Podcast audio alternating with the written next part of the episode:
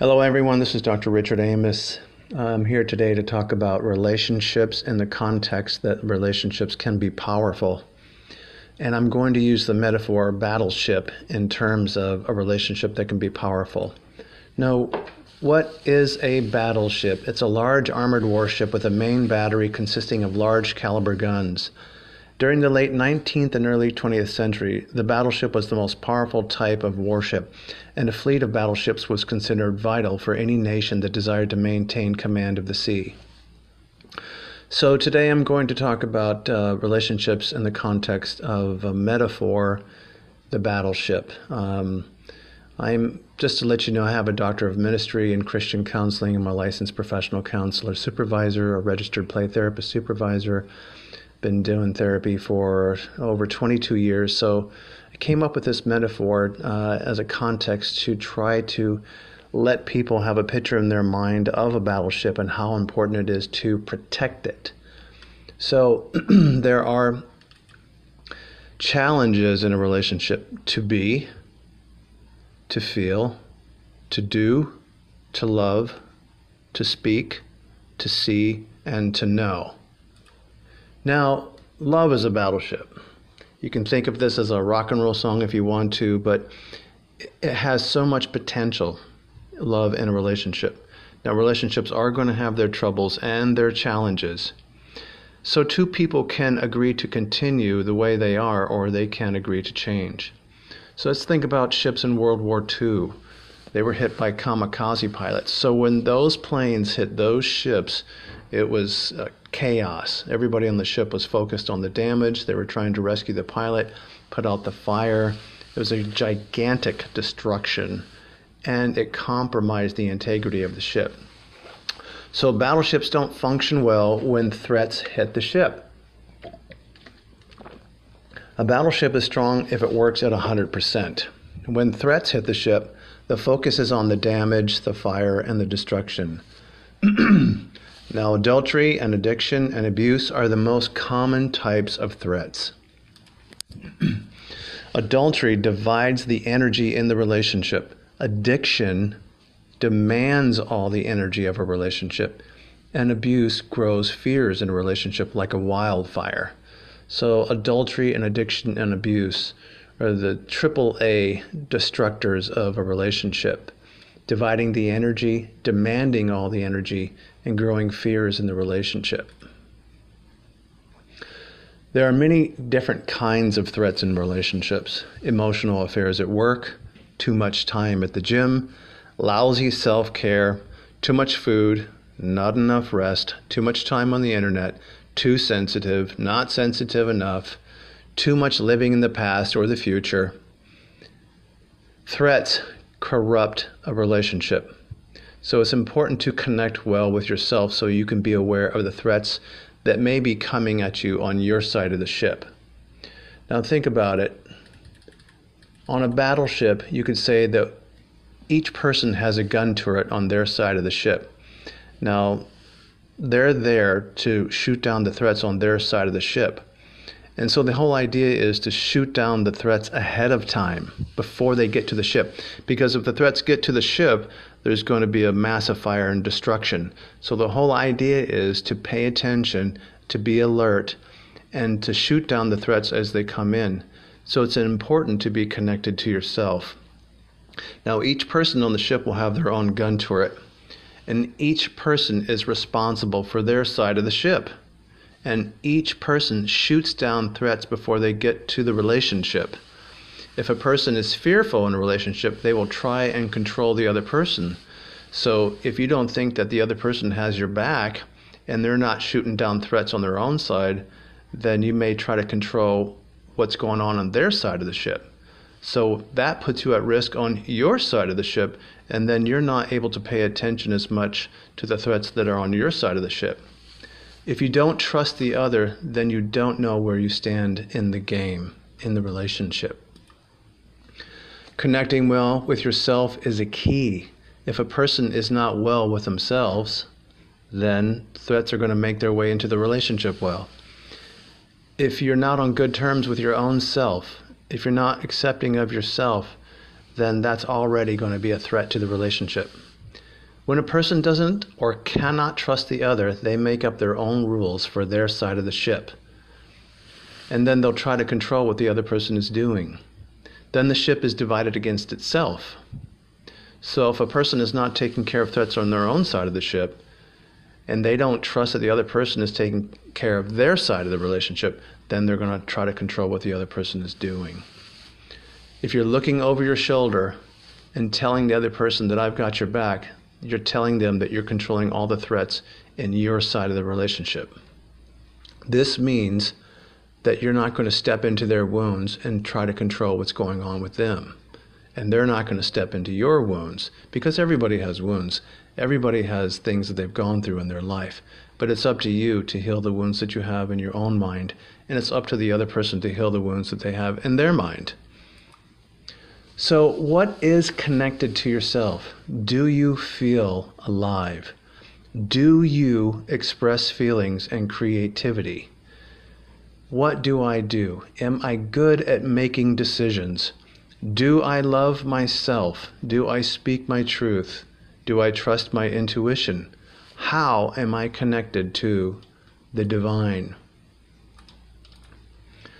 How we answer these questions will be how we are handling our side of the ship. It's not up to the other person to answer these questions. It's not up to the other person to make us feel alive. Feeling alive is about connecting to God, to Jesus, to your source, oneness, the divine, mysticism, or whatever your faith tradition is. Communication is a key component to a healthy relationship. We are taught to communicate passively, passive aggressively, aggressively, uh, manipulative, and assertively. Now, only one of these is really good and functional, and that's being assertive, where there are four types of communication that are destructive to the relationship. So it's challenging just to be able to communicate well in a relationship without being passive, passive aggressive, or aggressive or manipulative. Not communicating well is a threat to the, a relationship, and we learn how to communicate to others based upon the relationships that we had when we were forming as human beings by our parents, by our teachers, by our influences at an early time in our life. What are the threats to your communicating well in a relationship? Think about this. When you do this well, you take care of your side of the ship. The idea is to shoot down the threats before they get there, and this takes paying attention. There are always threats to the relationship. You may not always see them on the horizon. A threat is like a kamikaze pilot making their way to the ship. Then you have a blazing mess on your hands. When a threat hits the ship, all your energy will be focused on that part of the ship. Relationships are a high stakes game. Broken relationships make people risk averse. So the important thing is to love God first and then your neighbor as yourself. That means take care of yourself. How well you treat yourself is going to be how well you treat other people. Fear inside of us can be a threat to the relationship. Your wounds will show up as threats in a relationship. Fear of being abandoned, fear that you are not good enough, fear of being engulfed, fear of intimacy, etc. Our fears will impact our decision making in a relationship. A person makes decisions in order to keep the other person from leaving them. Therefore, a person may not feel empowered, may have been taught this, and let others make decisions for them just to keep them in the relationship. Are we taught to make decisions that bring the best possible outcome for ourselves and others, or are we making decisions out of fear, which will not bring us or others the best possible outcome? How do we express love in relationships? Are we expressing love at all? Do we express what is in our hearts, or are we playing out scripts from childhood? It is easy for our unconscious mind to replay what we observed in childhood. Do we express love towards ourselves, or are we even aware of what that is? When I ask people in therapy if they love themselves, the most common response is bewilderment. So I encourage people to be good to yourself. And that will mean something different for each person. I ask each person, do you like yourself? Do you love yourself? Do you accept yourself? Do you forgive yourself? and many times they're baffled by these questions.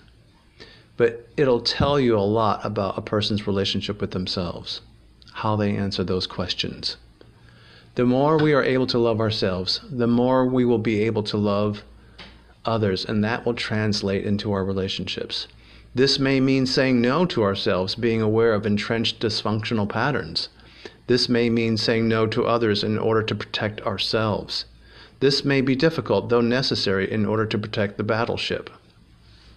What does it look like in your life and in your relationship if you love yourself a little more each day? Loving ourselves and being in touch with our spirit is the most important thing in the relationship. We may be spending too much time giving to others and not giving to ourselves. We may give ourselves time to just be, to create, to work on who we are, to love ourselves, to say who we are, to trust our intuition, and be connected to our spirit, to God. Loving ourselves may be our biggest challenge. Speaking our truth is another important part of the battleship.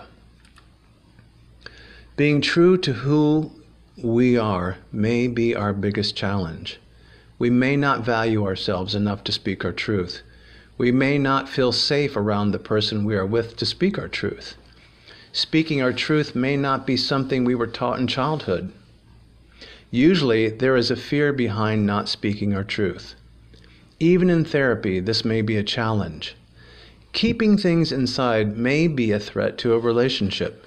Not speaking our truth is energy that is held back for a number of reasons abuse, addiction, adultery, etc., shame, embarrassment.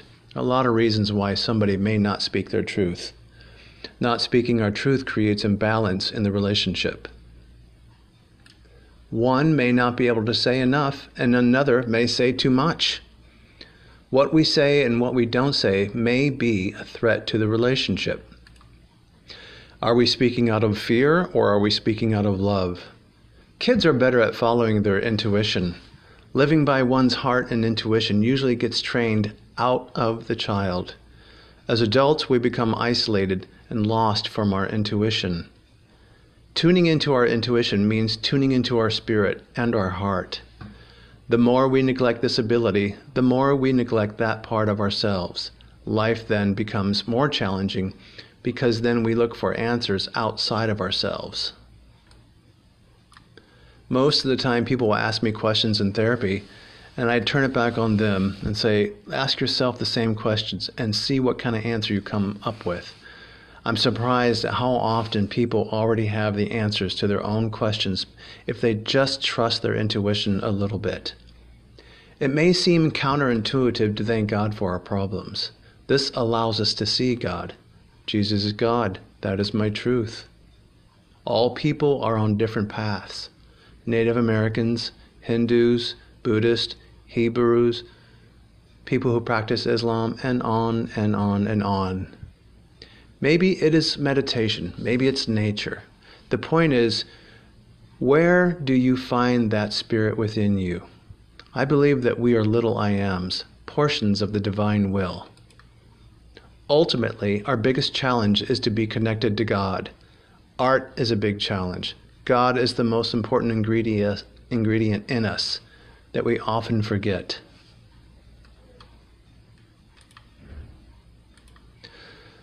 So, I've created a survey. And the survey goes like this You rate each statement between 1 and 10, with 1 meaning not at all, and 10 meaning absolutely. I feel alive and am grounded and nurture my body, mind, and spirit. So you would rate that 1 to 10, with 10 being the most and 1 being not at all. I express my feelings and creativity, 1 through 10. I make decisions that express my self esteem, power, and confidence. 1 through 10. I express love for myself and others. 1 through 10. I speak my truth of who I am freely. 1 through 10. I am led by my conscience and inner wisdom. 1 through 10. And I feel connected to God. So you take your lowest score, and that will tell you what your biggest challenges are. Thank you for listening.